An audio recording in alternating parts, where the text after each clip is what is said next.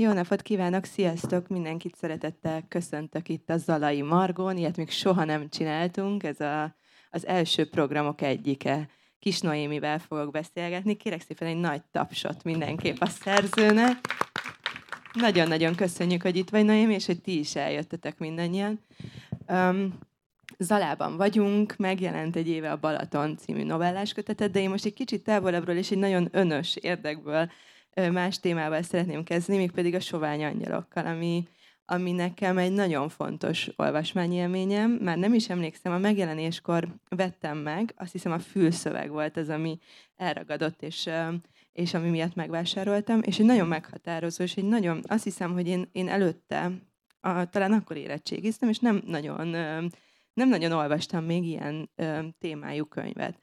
Hogy mi volt az a, az a gondolat vagy érzés, amiből kinőtt ez a regény? Arra még emlékszel? Igen, ez a gyermektelenség volt, illetve mm, nem akartam, hogy csak erről írjak valamit, hanem szerettem volna egy kisvárosról írni, egy tanári közösségről.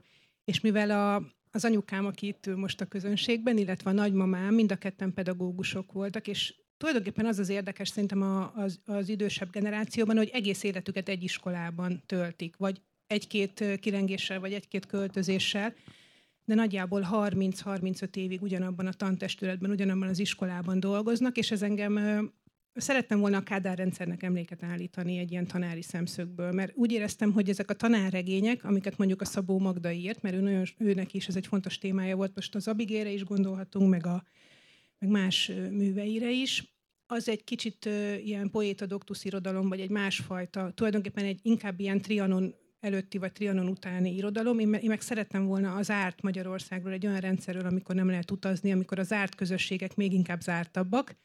Illetve még volt egy harmadik témám, az a sport, ami aztán majd a Balatonba is beszivárog, hogy szerettem volna a sportról is írni, mert mindig hiányzott számomra a magyar irodalomból egy másfajta sportszemlélet, vagy pedig esetleg egy női szemmel való egy házasság, és abban mit jelent az, hogyha valaki sportol. Tehát nagyjából ezek voltak az alaptémáim, és akkor így született meg ez a regény. És akkor hogy kúszott be mindezek közé az erőszak? Mert hogy azért ott van egy ilyen erős családon belüli erőszak, vagy hogy ez nagyon durva, de tényleg ez van. Mondhatnám, hogy egy elfejlődés, mert azt is éreztem, hogy a férfi és a nő valahogy így elcsúszik egymás mellett, de ezért ott van agresszió is. Igen, de szerintem ez ezt nem kell, tehát mai, ma, a mai szemünkkel egy kicsit másképp beszélünk már ezekről a házasságokról. Ma a média ugye tele van ezzel, hogy ilyen erőszakos házasság, verbális erőszakban élő nő, bántalmazott házasság, mindkét fél lehet bántalmazott, ahogy egy gyerek is lehet az, vagy egy kutya, vagy egy ló, de hogy nem akarom ennyire elviccelni a dolgot, hanem szerettem volna ennek egy nyelvet keresni. Tehát, hogy milyen az, milyen az, amikor két ember már nem beszél egymással, teljesen elhidegülnek, és egyébként a férj az pont, hogy egy, egy kutyához fordul, vagy, vagy beszerez egy állatot, hogy igazából megmentse, vagy valahogy túlélje ezt a házasságot. Én, én, én nem igazán az erőszak volt számomra elsődleges, bár az igaz, hogy elég sok családon belüli erőszak interjút elolvastam még 80, tehát 89 előttről, mert az, hogy ma milyen ez a, ez a világ, azt kevésbé ismertem. De az például mindig fontos számomra, hogy valamilyen szociológiai háttere legyen a könyvemnek, hogy egyszerre legyen intim, ö, titkos, és valami olyasmiről beszéljen, ami nem annyira nyilvánvaló a, a társadalomban, ugyanakkor legyen egy ö, társadalmi spektruma. Tehát hogy, minden, tehát, hogy olyan közegből jöjjenek ezek az emberek, ahol esetleg be tudok mutatni szimbolikusan valakit, aki ezt megéli, de talán túl is mutat önmagán. Tehát igazából így ez, ezekből épült fel. És aztán az, a, tulajdonképpen a főszöveg, meg talán a kritikák, meg az interjúk akkor az erőszakra hegyezték ki a hangsúlyt, de nekem például a gyermektelenség, az, hogy egy nőnek nem lehet egy gyereke a 80-as években, az mit jelentett, az, amit ma már sokkal jobban elfogad a társadalmunk, hogyha egy nő gyermektelenül, vagy gyerek nélkül, vagy egy házasságban, vagy házasságon kívül él, ez, ez gyökeresen megváltozott. És így visszatekintve a mai világunkból szerintem nagyon érdekes, vagy talán jobban rálátunk ezekre a problémákra. Tehát ez, ez, ezek, motiv, ezek motiválták ezt a könyvet. És egyébként a Sovány Angyalok fejezetet írtam meg legelőször, ami a, egyik utolsó fejezet a könyvben, ahol bejön egy kicsit a vallásosság is, meg, a, meg az ígéret, meg az, hogy miért nem, miért lesz nekem olyan testem, hogy nekem nem, nem született gyerekem, amikor ez ugye eleve ellenkezik a, a, nem csak a biológiával, hanem az egész kultúr, a keresztény kultúrkörrel, tehát ez is így fontos lett. És aztán utána írtam rá tulajdonképpen erre az utolsó előtti előtti fejezetre ezt az egész regényt. Köszönöm, ez, ezt már évek óta ö, nagyon szerettem volna tőled megkérdezni, de, de mielőtt rátérünk a Balatonra, mármint vagy a kötetre, itt azért itt vagyunk már napok óta ö, Zalában, meg járunk vissza, a, hogy szervezzük ezt a fesztivált, és azért felmerült ez a konfliktus, ez a, a Zala, vagy, vagy ahol most vagyunk, ezek a falvak, ez Balaton nem még egyáltalán. Szóval te, hogyha itt vagy, te most szerinted Balatonon vagy, vagy neked milyen érzéseid vannak Zalával kapcsolatban? Egyébként érdekes, hogy Képzeljétek, én akkor jártam Zalában utoljára, amikor egyszer a Magyar Narancs megkért, hogy a Nádas Péterrel készítsek egy interjút, ami soha nem jelent meg, mert a Nádas Péter végül nem engedte, hogy megjelenjen. Szerintem egy nagyon jó anyag, kb. 40 oldal, és két vagy három órát beszélgettünk, meg is van a magnó kazettám, egy igazi magnó kazettás magnóval, és akkor Gombos-szegre jöttünk, és ö, az nekem egy nagyon nagy élmény volt, mert emlékszem, hogy picik voltak a gyerekeim, a, a, még olyan, olyannyira picik, hogy anyukám addig elvállalta őket. Én, én a Nádas Péterhez csak úgy lehet elmenni, hogy mindenét újra elolvasott, tehát ezt így meg is írta nekem egy levélben, hogy lesz egy ilyen intellektuális teszt. De aztán szerencsére elküldtem neki egy tanulmányomat, a fotográfiáiról írok, és akkor így sikerült bejutnom hozzá. Szóval Zalára visszatérve, a Balaton az nekem mindig nagyon fontos volt, nem csak mint természet, hanem a gyerekkorom, ugyanígy az árt világ, az árt falvak, egy, egy olyan ö, megye, vagy egy olyan világ, ami nem lett úgy átiparosítva, vagy nem lett, vagy másképp lett, másképp lett iparosítva, mint mondjuk egy Pest megye, vagy egy, nem tudom, kicsit hasonlít ugye Vas megyére, azokra, vagy, vagy Zemplén megyére, amit nagyon szeretek. Tehát olyan megyékre, ahol ahol a falvakat viszonylag autentikusan önmagukban is meg lehet még élni. Ez persze nyilván egy ilyen külső embernek a szemlélete, én nem szeretném ezt ráhúzni erre a tájra, de a kis Balaton is mindig nagyon érdekelt, a kis Balatonnak a világa. Olyannyira, hogy én a mai Balatonon már nem találom meg a, ezt a régi nádasos világot, már most nem a nádas Péterre gondolok, hanem a valódi nádasokra. Tehát arra, hogy élővilág legyen. Hogyha lemész a partra, akkor ne a kikövezett butikok, lángosos és új apartmanházak legyenek, hanem valódi élővilág legyen, mint mondjuk a, hogy mondjuk egy nagyon egyszerű példát, mint mondjuk a Fekete Istvánnak a regényeiben. És akkor emlékszem, hogy itt ül egyébként a kisfiam is, akit, akit, akit elhoztunk ide többször is már, mert a férjemnek is nagyon fontos volt mindig az élővilág, ő madarász táborokba járt, és azt hogy tudjuk megmutatni ma egy gyereknek, úgyhogy eljövünk a kis Balatonba, a látogatóközpontba, vagy Sármellékre.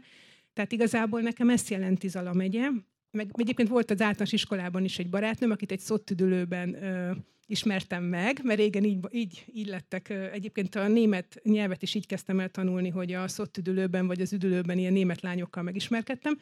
És ö, ez Alágerszegen is nyaraltam egyszer még gyerekkoromban. Tehát talán ez is fontos. Azt mondtad, hogy a Balaton az gyermekkorod helyszíne, vagy fontos helyszíne és bár igyekszem nem a borító alapján választani, amikor egy könyvesboltba betérek, de hogy ezért megalapozza a hozzáállásomat, vagy a hangulatomat a könyvhöz. És amikor ezt leemeltem a polcra, egy éve jelent meg a pandémia nyarán, amikor egy kicsit ugye, ugye újra kiengedtek minket, amikor nem mentünk külföldre, csak a Balatonra mentünk. Tényleg nekem megvan az az élmény, hogy amúgy sem voltam soha egy olyan olyan ember, aki érti és tudja használni jól a Balaton, de hogy tavaly nyáron még inkább hömpölygő tömegek voltak, és elképesztő mennyiségű ember. Szóval én megvettem ezt a könyvet, és azt látom, hogy ez egy vékonyka, kedves, vidám borítójú könyv. Tudom, hogy a kritikák is írtak már erről, és próbálták ezt boncolgatni, hogy vajon tudatos választása az, hogy ez egy pasztel, puha borítójú könyv, és ami benne van, az nagyon-nagyon-nagyon nem ez. Mert hogy itt van alkoholizmus, pedofília, halál, erőszakos halál, öngyilkosság is. Szóval, hogy, hogy, hogy egy-egy novella mondjuk tíz oldal, de mindegyik úgy megfekszi az ember szívét és gyomrát, egy kicsit ö, félre kell raknia, hogy újra tudjon olvasni.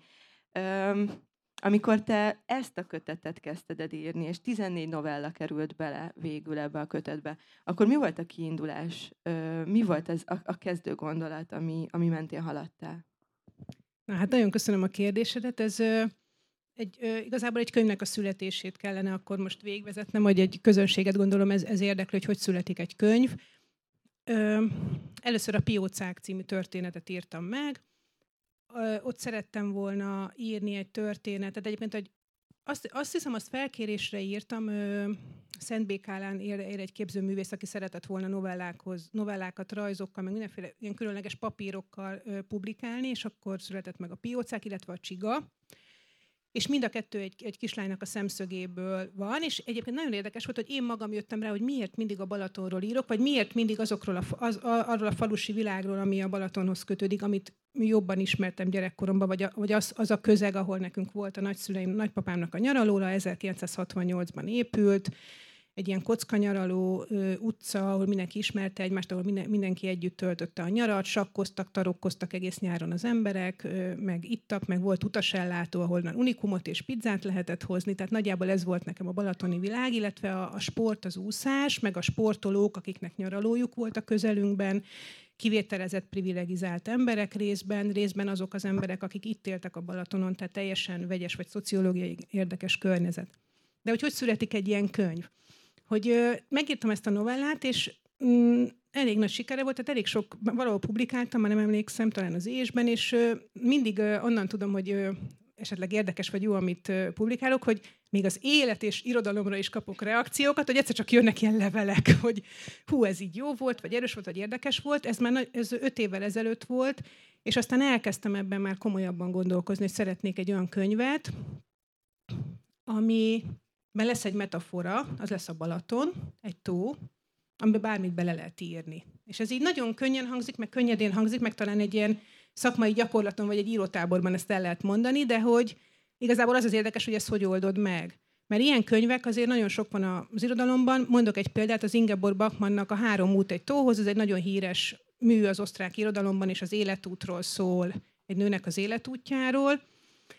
Meg lehet pszichológizálni is, meg csak hogy engem jobban érdekelt ez, hogy, hogy én hogyan éltem meg ezt, illetve hogy mi volt az a társadalmi közeg, meg az a nagyon privát, nagyon erős családi szituáció, amikor egy nyaralóban van mondjuk négy vagy öt szoba, de mondjuk vagyunk benne 18-an vagy 20 plusz még az NDK-sok is megkérik, hogy hadd aludjanak a konyhában, vagy a sufniban, vagy a fészerben, vagy maga a magyar család kiköltözik a garázsba, hogy a németeknek, vagy a nyugatnémeteknek, akik megérkeznek ö, Ausztriából, Svájcból, Nyugat-Németországból, hogy találkozzanak itt egyébként a saját családjukkal, vagy a saját rokonaikkal, akkor a magyar emberek így hátrébb mennek hármat, és akkor természetesen átadják a, a helyüket Szóval ez, ez politikailag is nagyon izgalmas volt, tehát így született meg a Honecker papucsok, az az első elbeszélés a könyvben, ami tulajdonképpen 1989-ben játszódik, azon a nyáron, amikor az NDK-s barátaink, ismerőseink az egész háztartásukat, az összes cuccukat itt hagyva egy pólóba és egy farmer nadrágba átmentek a vasfüggönyön, átmentek 1989. szeptember 11-én át lehetett menni Ausztriába.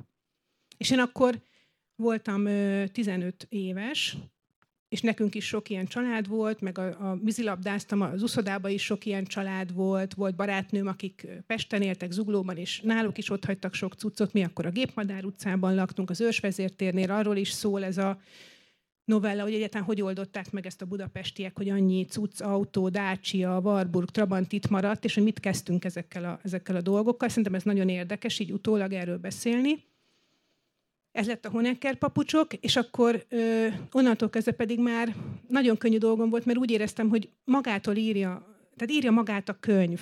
Hogy nem szerettem volna egy nyári nyaralós, fürdőzős könyvet írni, és akkor meg e, Dávid Annának, aki a magvető szerkesztője, amikor megvoltam nagyjából nyolc novellával, akkor ezt megmutattam neki, ő mondott rá valamit, mondta, hogy ez jó, meg ez milyen érdekes, és akkor ez igazából nem, nem arról szól, hogy jó vagy rossz, hanem hogy leülsz beszélgetni, tehát van még ilyen, hogy műhely munka egy, egy irodalmi könyvkiadóban, és, és beszélgetsz arról, hogy neked te milyen könyvet tervezel. És akkor én eljöttem a szerkesztőségből, a Szegő János is ott ült, ő is ö, érdekli a sport, ugye apukája is sportriporter, és ö, erről is beszélgetünk, hogy a nagyapám orvos volt, és voltak ilyen balatoni gyilkosságok, hogy arról is szeretnék írni, meg hogy miért hal meg annyi ember minden nyáron a Balatonon. Azt hiszem a statisztika 20-25 ember még a mai napig is minden nyáron megfullad a Balatonban.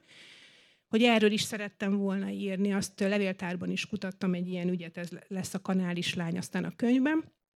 Szóval, hogy szépen így összeállt, és akkor most rátérnék a borítóra, hogy ugye leadsz egy kéziratot, és mivel vagy egy kiadónál, ahol van 10-15 író, nyilván van 40-50 kézirat egyszerre, vagy meg minden nap érkeznek kéziratok, és hogy vajon a szerkesztő fog-e reagálni. És akkor ö, volt ez a pandémia, úgy éreztem, hogy á, nem, ez, ebből a könyvből már nem lesz semmi, és egyszer csak felhívott a Dávid Anna, hogy elolvasta a könyvemet, és hogy annyira tetszik neki, hogy, hogy ezt most így azonnal jelenjen meg. Holott nem is volt könyvhét, nem is jelentek meg könyvek, tehát igazából nekem az volt a szerencsém, hogy még előrébb is került a könyvem, mint, mint ahogy amúgy terveztük, hogy megjelenjen, és így augusztus 1-én vagy 11-én valahogy pont ezekben a napokban jött ki a nyomdából, és sokan így kérdezték is, hogy miért nem a nyár elején adunk ki egy ilyen könyvet. Nem, ezt az irodalom írta ezt a könyvet, meg a, meg a, meg a politikai helyzet, mert most én a, az egész pandémiát most már egy kicsit ilyen átpolitizált dolognak tartom, ugye nyilván a járványjal, a járványjal, az oltással, mindennel együtt, és ez átszivárok természetesen a művészetben, meg az irodalomba is, és akkor csak online bemutatói voltak. De hogy miért ez lett a borítója? Na most ez a következő lépés. Ugye vannak szerzők, akiket egyáltalán nem érdekel a borító, engem meg marhára érdekelt, hogy hogy fog kinézni a könyvem mert én szeretem a szép könyveket, meg az érdekes könyveket, meg minden könyvemnek van egy kis furcsasága a borítóján. Ennek a Szemeti Orsi egyik grafikája van, és akkor a Balatonnak a Gerhes Gábor tervezte, a, akivel még soha nem dolgoztam, nem is ismertem annyira, ő csak tudtam, hogy nagyon szeret vitorlázni, és egész nyáron a Balatonon van, és nem is fog foglalkozni az én könyvemmel, mert ő egész nap vitorlázik. És akkor egyszer csak átküldte ezt a borítót, nem egészen így, és akkor már tudtuk, hogy ez, nem tudom, emlékeztek-e arra, vagy emlékeznek-e arra, hogy volt egy ilyen kockacukor, aminek egy ilyen karton volt a doboza, és amikor leültük, leültek kávézni a szülők, én akkor gyerek voltam, akkor mindig kinyitották ezt a kartondobozt, és az Balaton kockacukornak hívták. Na ez onnan van ez a dizájn, tehát ez így nézett ki. És direkt nem a Balaton szeletet tettük rá, meg a Balaton, nem tudom, töröl között, meg a Balaton lufit, hanem egy kicsit titkosabb, kicsit érdekesebb, ilyen utasellátós design fele ment el, és akkor én, én a, a végén, amikor egy pár dolgot átbeszéltünk, akkor nekem nagyon tetszett, de azt tudtam, hogy ennél sokkal keményebb a könyv. De nem bántam, mert az irónia, meg a humor az amúgy is nekem fontos, vagy szerintem benne van a könyvbe, és hogyha van egy ilyen borítója, akkor esetleg olyan olvasókat is meg fog szólítani, akik akik esetleg, akiknek fogalmuk sincs, hogy mi van a könyvben, meg akik csak egy nyári olvasmányt szeretnének. És ez egy nyári könyv, nyári olvasmány. A, az egész köteten áthúzódik a, az elbeszélő lánynak a hangja, vagy a, a, a, a szeme, általa látjuk ezeket a történeteket, a legtöbbet, és um, felmerült bennem az a kérdés, hogy mi sejtelmes, rejtélyes, sok mindent nem látunk. Sok, sok minden homályos marad egy-egy történet ö, végén, hogy ez ö, azért alakult-e így, mert ez a tizenéves lány egészen egyszerűen ennyit lát, vagy a tizenéves lányt azért választottad az elbeszélőnek, mert, mert te ennyi idősen ismerted ezt a, ezt a helységet és ezeket a történeteket. Mm, mind a kettő igaz. Egyébként nem mindegyik van ugye a gyerek szemszögéből, hanem igyekeztem változtatni a perspektívát. Van egyébként kisfiú, a csiga az például inkább egy kisfiú szemszögéből van megírva, de, de az ártsága, a nyelve, meg a sodrása az mindenképpen egy gyerek, aki, nem, aki érti a maga nyelvén, hogy miért így működik a világ, miért ilyenek ezek a nyarak. Viszont van egy felnőtt olvasó, aki már tudja, hogy amit ez a gyerek elbeszél, azok nagyon kemény dolgok. Például ez a Klára néni csak fekszik a matracon, Klára néni a kedvenc nagynéni, aki egész nap fekszik, és nagyon aranyos a gyerekekkel, mert nem csinál semmit, soha nem szól rájuk, ugyanis Klára néni nagyon kemény alkoholista. Klára néni a legaranyosabb a családban, meg mindig nevet, meg vihog, meg néha négy kézláb elindul, meg eltűnik, meg levetközik mesztelenre. Tehát ez ilyen nagyon, ezek nagyon kemény szituációk egy, egy gyereknek, ahogy a virágot megpróbálja így elrendezni, és mondjuk az természetesen ezek a történetek saját élmények, meg, meg gyűjtött élmények, meg kicsit kiforgatott élmények. Például a, van egy másik novella a könyvben, a, a Fagy, ahol a két úszó lány, akik, akik sporttáborba érkeznek a Balatonhoz, bosszút állnak egy tanáron, aki a legaranyosabb tanár természetesen, természetesen az iskolába, de valamiért távoznia kell az iskolából, és aztán itt a Balatonon összefutnak vele, és felgyújtják a motorját.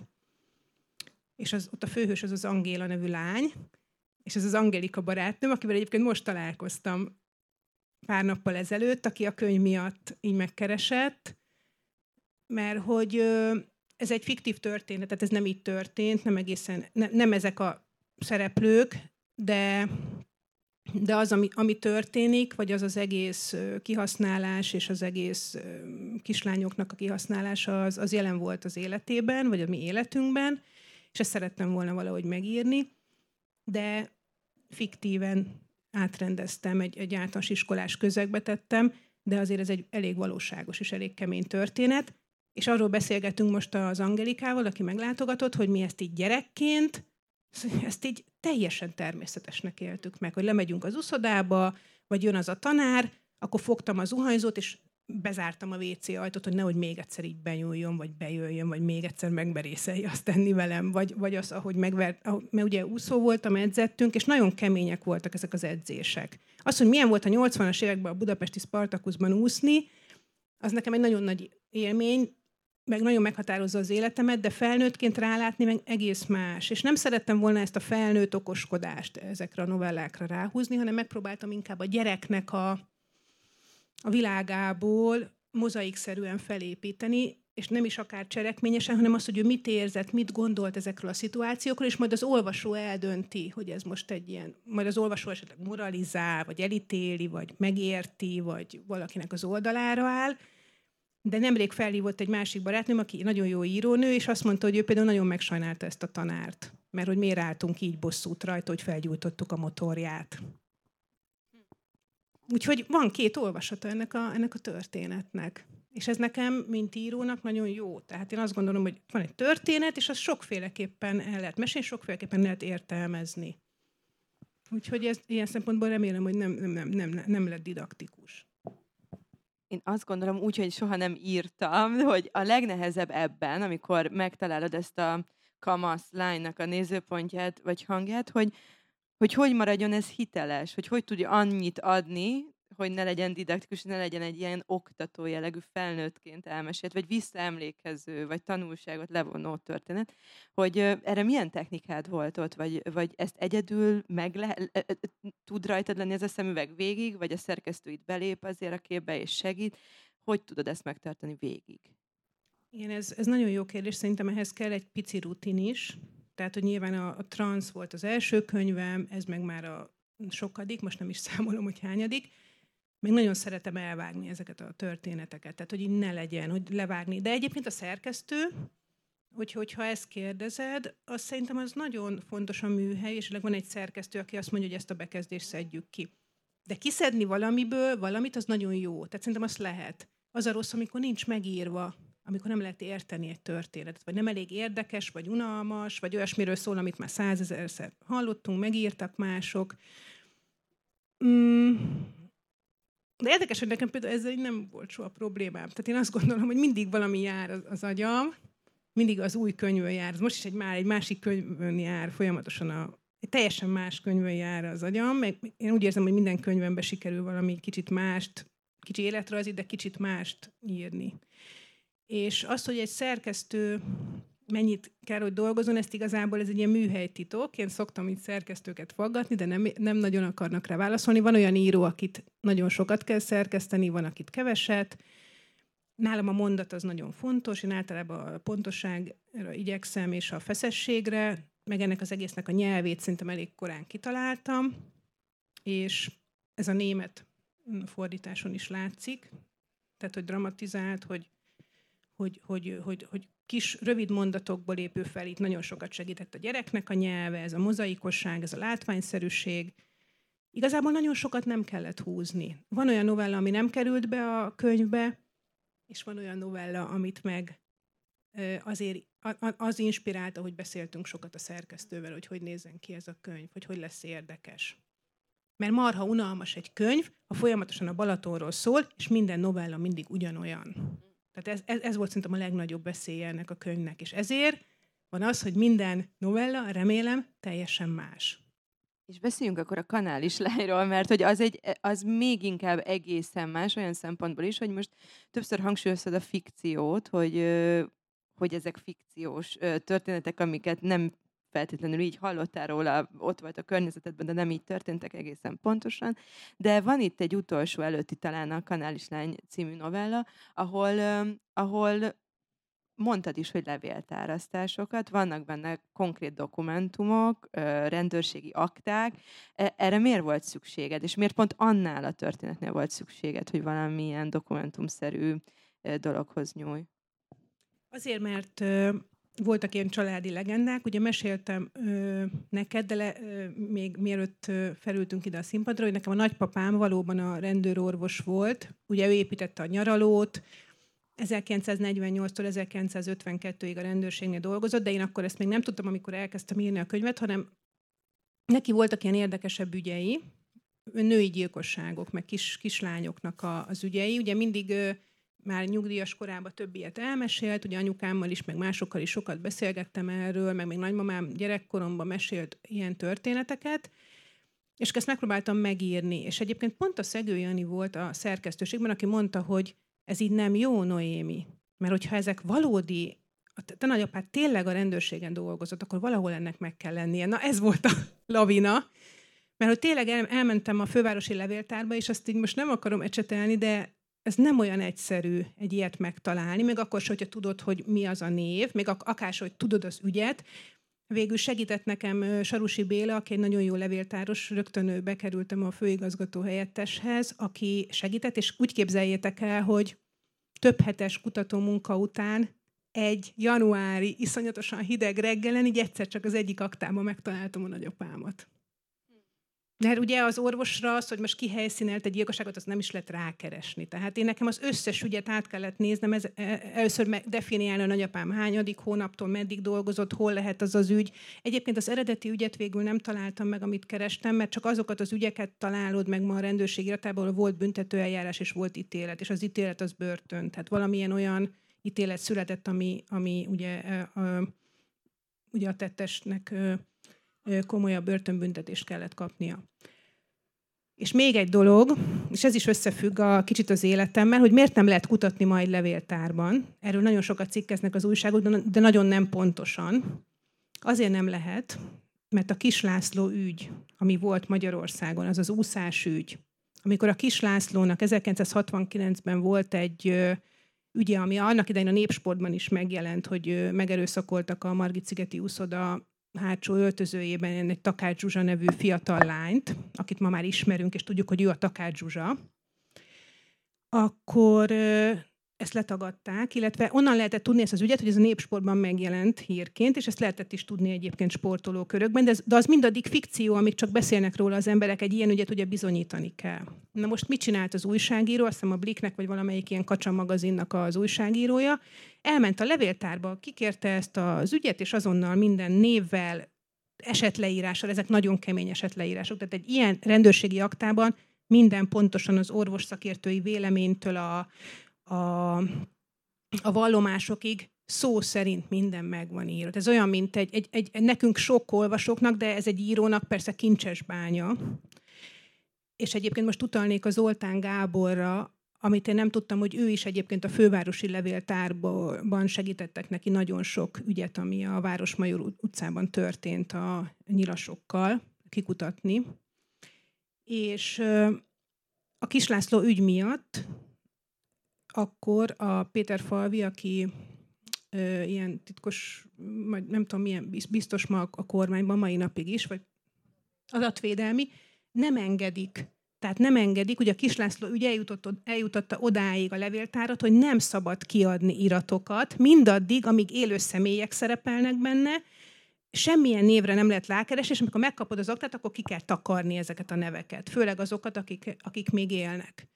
Úgyhogy, és mivel én már, és mivel én egyébként, és nagyon érdekes, a Kislászlónak az úszója voltam.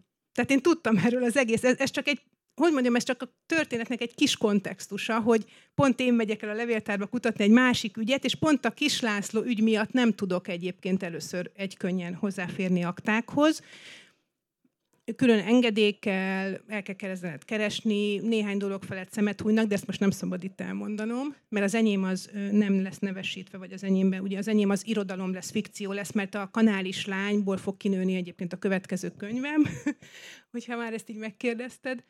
És ez, ez, ez nagyon érdekes volt nekem. Tehát ez az egész így belelátni. És még egy dolog, hogy miközben képzeljétek el, kutattam, találkoztam más íróknak is, és most nem, nem akarom elmondani, hogy kiével, egy ügyjel, ami nagyon megrázó, ő is elment a levéltárba, segítettek neki, és a saját édesapjának az 56-os börtöne elítélése, kínzása.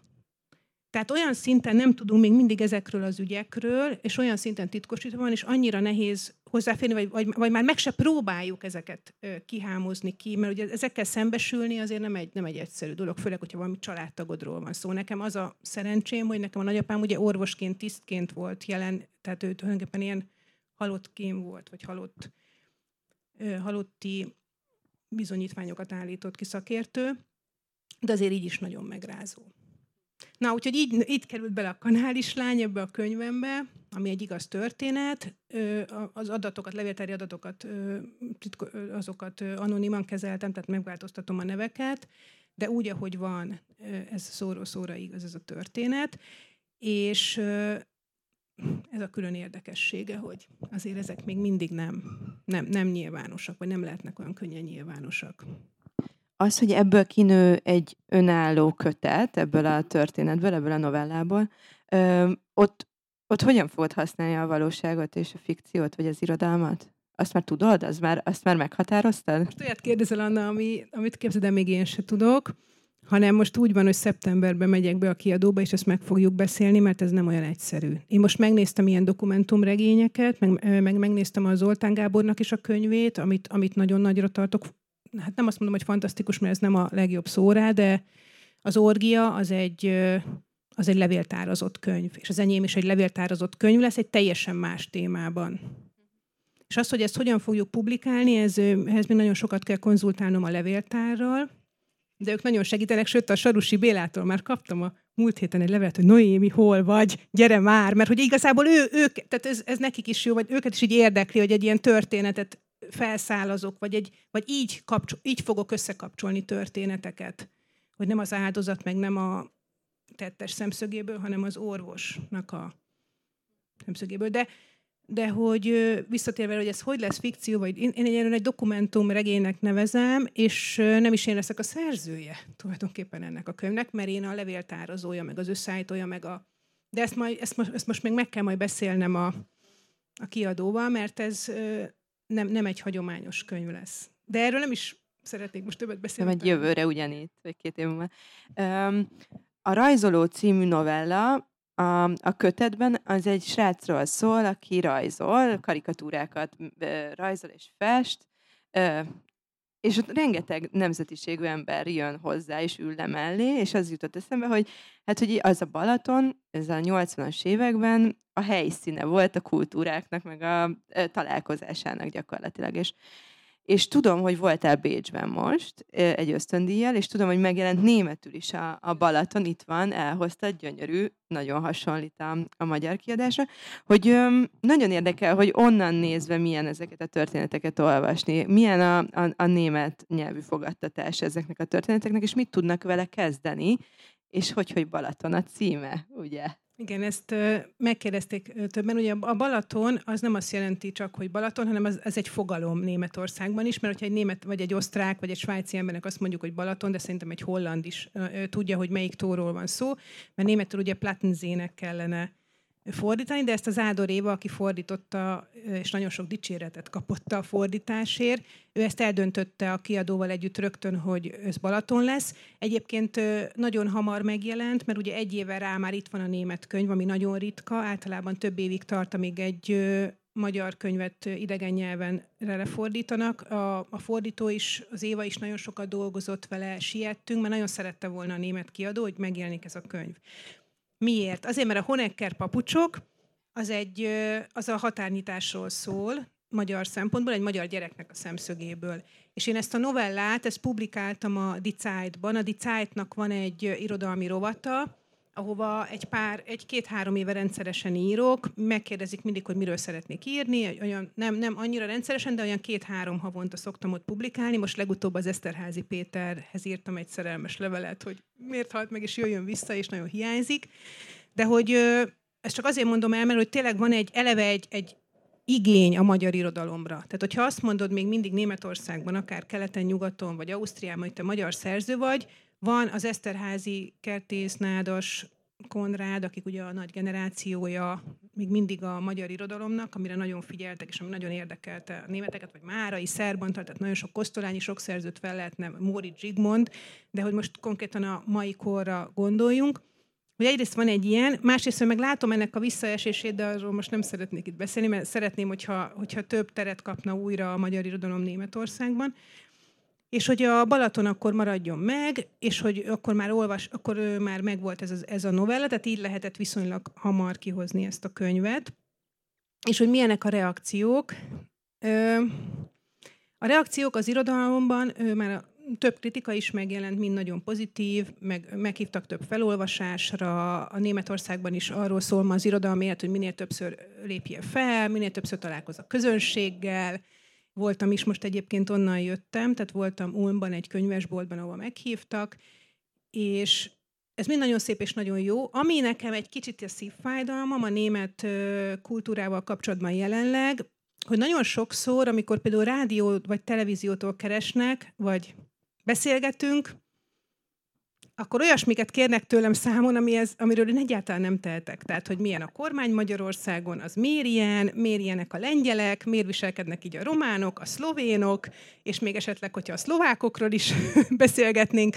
Tehát, hogy van egy olyan fajta ö, újságírás ma Németországban, amit én, ö, egy, én bírálok, tehát egy olyan fajta zárt, nyugati szempontú újságírás, amiben ugye részben jogosan van egy nagyon komoly kritika a kelet-európai országokkal szemben, bizonyos dolgokkal ők nem értenek egyet, hogy az így vagy úgy történik, vagy, vagy az a gazdasági háttér, vagy az a haszon, amit jelentett mondjuk egy ilyen határnyitás. Tehát 30 évvel ezelőtt volt a határnyitás, és 30 év alatt ugye teljesen megváltozott nyilván Magyarország és Németország viszonya, mint ahogy Ausztria-Magyarország viszonya is megváltozott. Ez itt, itt nyilván egy, egy kapitalista keretbe került át. Az én könyvem az nem erről szól. Az én könyvem a 80-as évekről szól, amikor Kádár rendszer volt, és hidegháború, és vasfüggöny. Ez egy teljesen más korszak, lehet, hogy ezért, mert ez egy eleve egy átpolitizált téma, de pozitívan átpolitizált téma, most megérkezett egy olyan közegbe ez a könyv, ami viszont sajnos elég kritikusan, elég negatívan van átpolitizálva, és, neke, és van az íróknak egy ilyen feladata, akár televízióban, rádióban, vagy bárhol, hogy ők erre valami magyarázattal szolgáljanak. És én ezt mindig igyekszek valamilyen módon ennek megfelelni, viszont azt nagyon sajnálom, hogyha nem az irodalomról szólnak már ezek a beszélgetések, hanem csak arról, hogy ezt a felelősséget mondjuk egy újságíró, aki eleve tudja, hogy miről akar írni, azt rám hárítsa, vagy hogy én esetleg csak azért legyek ott dísznek, hogy ő elmondhassa újra ugyanazt a véleményét Magyarországról, esetleg soha nem is járt, vagy nem is vagy csak a közösségi médiából értesül bizonyos dolgokról, vagy, csak, vagy ő is ugyanúgy része ennek az egész adokkapoknak, ennek a nyugat-kelet kicsit ilyen hidegháborúba átmenő dolognak. Most az legutolsó az volt, hogy miért, feste, miért nem lehetett befesteni a Müncheni stadiont ilyen színre vagy olyan színre, és ez viszont már nagyon távol van a könyvemtől. Tehát, hogy ezt ezt azért nehezményeztem, nehezményeztem is abban a rádióinterjúban, hogy én ezt ugyanolyan hidegháborúnak tartom, mint, egyébként, mint amiről kicsit szól is a könyvem. Ilyenkor mondjuk van benned egy olyan érzés, hogy akkor itt, itt zárjuk le, és hogyha nem a könyvemről és a könyvem témájáról, vagy az írói munkásságomról beszélhetek, akkor, akkor nem szeretnék beszélni, vagy, vagy ez luxus? Igen, ez, egy, ez két szempont, mert ugye az egyik szempont az, hogy nyilván olyan könyveket írsz, mert miért érdekes a magyar irodalom? Azért, mert át van politizálva, azért, mert társadalmi irodalom, azért, mert az az irodalom érdekli a németeket, és az az irodalom Szerintem azt az irodalmat fordít, mert mindig sokszor megkérdezik, hogy miért pont ennek az írónak ezt a könyvét fordítják rá? Miért az Utas és Holdvilágot, miért a Gyertyák Csonkigégnek, az Eszterházinak miért pont ezt a könyvét, vagy a Nádas Péternek miért pont azt a könyvét, vagy nekem ezt a könyvemet miért? Azért, mert nyilván olyan, látnak benne egy olyan társadalmi keretet, vagy egy olyan történelmi pillanatot, vagy egy olyan ö, érdekességet, ami róluk is szól, ami, ami, ami európai, ami nem a magyar társadalomnak a specifikus problémája, vagy pedig úgy probléma nekünk, egy, egy haladó, vagy egy progresszív, vagy egy érdekes társadalomnak, mert a magyar ugye mindig kétélű, van benne nagyon sok regresszió, meg van benne nagyon sok progresszió, és én mindig így látom, hogy nagyon például a most mondok egy példát, a, a feminizmusban jelenleg olyan viták vannak Magyarországon, amik Németországban sokkal kevésbé zajlanak le. Tehát a, a, az LMBTQ közösségen belül nagyon komoly viták vannak, ez kevésbé ér, érkezik el a médiába, de ezek vannak ezek a problémák, és például Németországban sokkal kevésbé lehet ezekről a vitákról nyilvánosan beszélni. Ezt most nem akarom itt fejteni, mert az Erkis Kornélia nemrég csinált velem egy beszélgetést a Magyar Hangban Németországról, és ott pont ezeket járjuk körbe, mert ő is ír rengeteg cikket német sajtóban, és ez nagyon érdekes, hogy ez miért van. Tehát egyrészt részt is veszek ebben, meg szerintem fontos, hogy erről beszéljünk, csak én szeretnék egy kicsit differenciáltabb képet nyújtani a magyar társadalomról, mint ahogy a magyar társadalom rendkívül rétegzett, összetett, nem egyszerű, nem lehet tudni előre, mondjuk, hogy egy választást kinyer meg, nem lehet tudni előre, hogy egy, mi lesz a magyar politikában. Ugyanakkor meg nyilván fájdalmas, és ezt beszéltük nemrég, például Tóth Krisztina mesélte nekem, hogy Franciaországban járt nagyon sokat, nagyon sok felolvasása volt, és nagyon sokszor napi politikai kérdéseket tettek fölnek, és napi politikai kérdésekben viszont nem kompetens szerintem egy író, hogy most egy-egy kis történés, vagy egy-egy kis média által felkapott témát, vagy esetleg egy nagy politikai tézist egy felolvasáson belül felállítsunk, arra viszont nem biztos, hogy alkalmas az irodalom. Szerintem az arra alkalmas az irodalom, hogy egy differenciáltabb képet kapjon egy olvasó mondjuk egy országról, vagy egy társadalomról. Én ebben jobban hiszek, de de lehet, hogy nem nekem van igazam, lehet, hogy egyszerűbb fekete-fehéren ezt lejátszani, és azt mondani, hogy ez nagyon rossz, ez így nem jó, ez így izé. Csak nem biztos, hogy az fog történni. Na, úgyhogy... Itt a beszélgetésünk vége fele még, még, még egy kicsit Németországnál szeretnék maradni, de inkább a munka, mármint, hogy a, a munka azon részénél, amikor egy, egy író egy, egy műfordítóval dolgozik együtt. Mert engem az érdekel mindig nagyon, hogy, hogy tuti, nehogy kiderüljön az a rejt, vagy hogy nehogy valahogy lelőjön valami olyat, aztán lehet, hogy ez egy nagyon naív, mert hogy a műfordítók tudják a dolgokat, és profik benne, de hogy, de, és tudom, hogy te jól beszélsz németül, de hogy mennyire tartod rajta a kezdedet ezen a, ezen a munkafolyamaton, vagy ez hogy néz ki ez az együtt dolgozás? Szerintem a műfordítók egyébként nem szeretik, ha egy író nagyon tud, tehát nagyon hálás feladat. Például emlékszem, hogy az Eszterházi Péter aztán készített a Harmónia ez mindenféle jegyzeteket, meg indexeket, amikor már rászóltak, hogy legalább jelölje meg, hogy a, milyen, honnan van az idézet. E, ilyen van, tehát hogy ilyen, egyébként igen, tehát egy írónak rengeteg munkája van egy fordítással, még akkor is, ha nem beszéli a nyelvet, mondja egy csomó szót. Itt is, hát ebben a könyvben rengeteg kifejezés van, amit a Zádoréva az NDK-s, tehát a keletnémet szocialista nyelvből tudott csak átültetni, amit viszont lehet, hogy egy nyugat olvasó nem fog érteni, vagy egy svájci, vagy egy osztrák olvasó.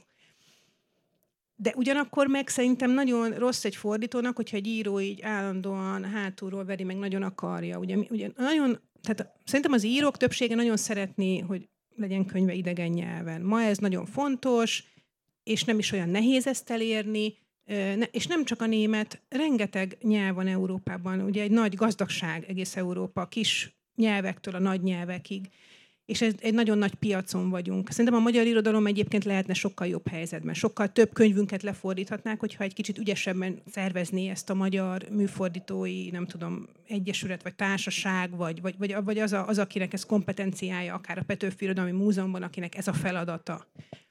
Meg nyilván itt a kiadókról is szó van, de az, hogy egy, egy író egyébként ebben annyira nem tud beleszólni, mert az, hogy neked lefordítják el a könyvedet, és hogy az hol dől el, abba, azokban a szobákban már nem annyira engedik be manapság az írót, mert ezek általában ilyen ügynökségeken, meg a frankfurti könyvásáron ilyen nagy bizniszben dől el. Tehát ezt most, most ezt, egy ilyen Harry Potterre gondolok, vagy ezekre a nagy művekre, amik a globális piacon mennek. Csak az a szerencsém, Szerintem az a szerencsé a magyar irodalomnak, hogy a Németországban fontos ez a második irodalom, ez a kis irodalom, kis kiadók, kis nyelvek, különösen a magyar, ami nagyon érdekes és nagyon erős irodalmi hagyomány, mint hogy zenében is, meg más művészetekben, hogy arra mindig figyelnek, és ez, e, emiatt még mindig ez létezik. De az, hogy én egy, egy fordítóval aztán, ö, sőt, az író még csak azt sem mondhatja meg, képzeljétek el, hogy kifordítsa le a könyvét.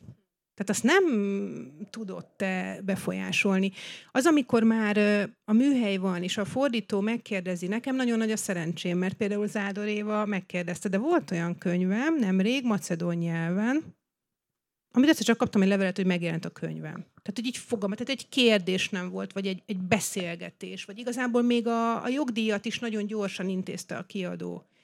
Tehát ez, ez mondjuk az egy picit mindig gyanús hogy, hogy az, aki lefordítja, mert az miért nem kérdez valamit, legalább a címét beszéljük meg, vagy a, a, úgyhogy van egy ilyen is. De mondom, nekem szerencsém van, de az tény és való, hogy, a, hogy szoktunk az Ádorévával sokat beszélgetni, és ezek, ezek szerintem jók, vannak viták is természetesen, de azok is nagyon pozitívak. És egyébként az, hogy mennyire legyen árulkodó, vagy amit te kérdeztél, hogy legyen rejtélyes, titokzatos, vagy hogy tényleg az olvasó várja, hogy mi lesz a vége, arra egy, egy nagyon jó műfordító abszolút figyel. Tehát, hogy az, az, az, az neki is az érdeke.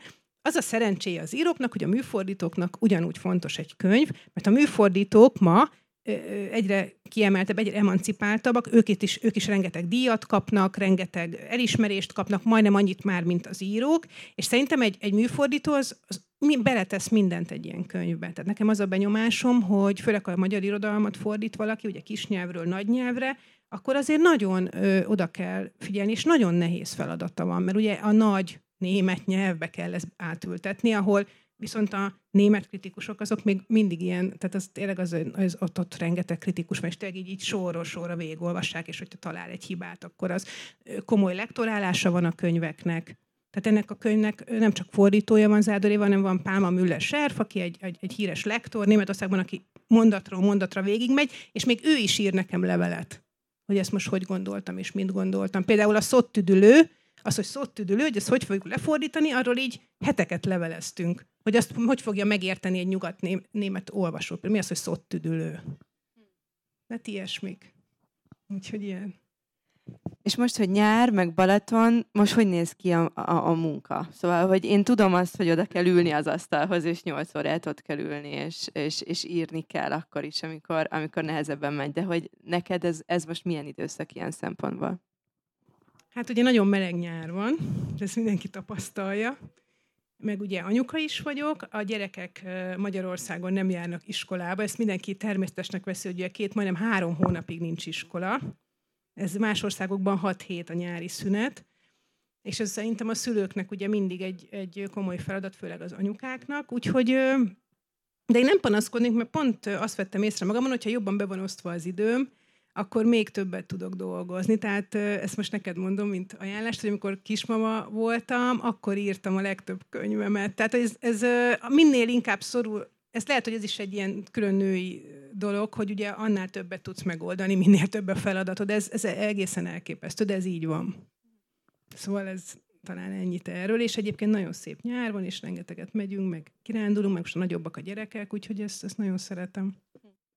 Nagyon-nagyon köszönöm, hogy itt voltál, Noémi. Még van pár információ, amit mindenképp el kell mondanom. Például, hogy ezt a kötetet meg tudjátok venni, hogyha még nincs meg itt a Bookline buszban. Szerintem Noémi itt marad még velünk, és alá is fogja írni, hogyha, hogyha szeretnétek dedikáltatni vele a kötetet.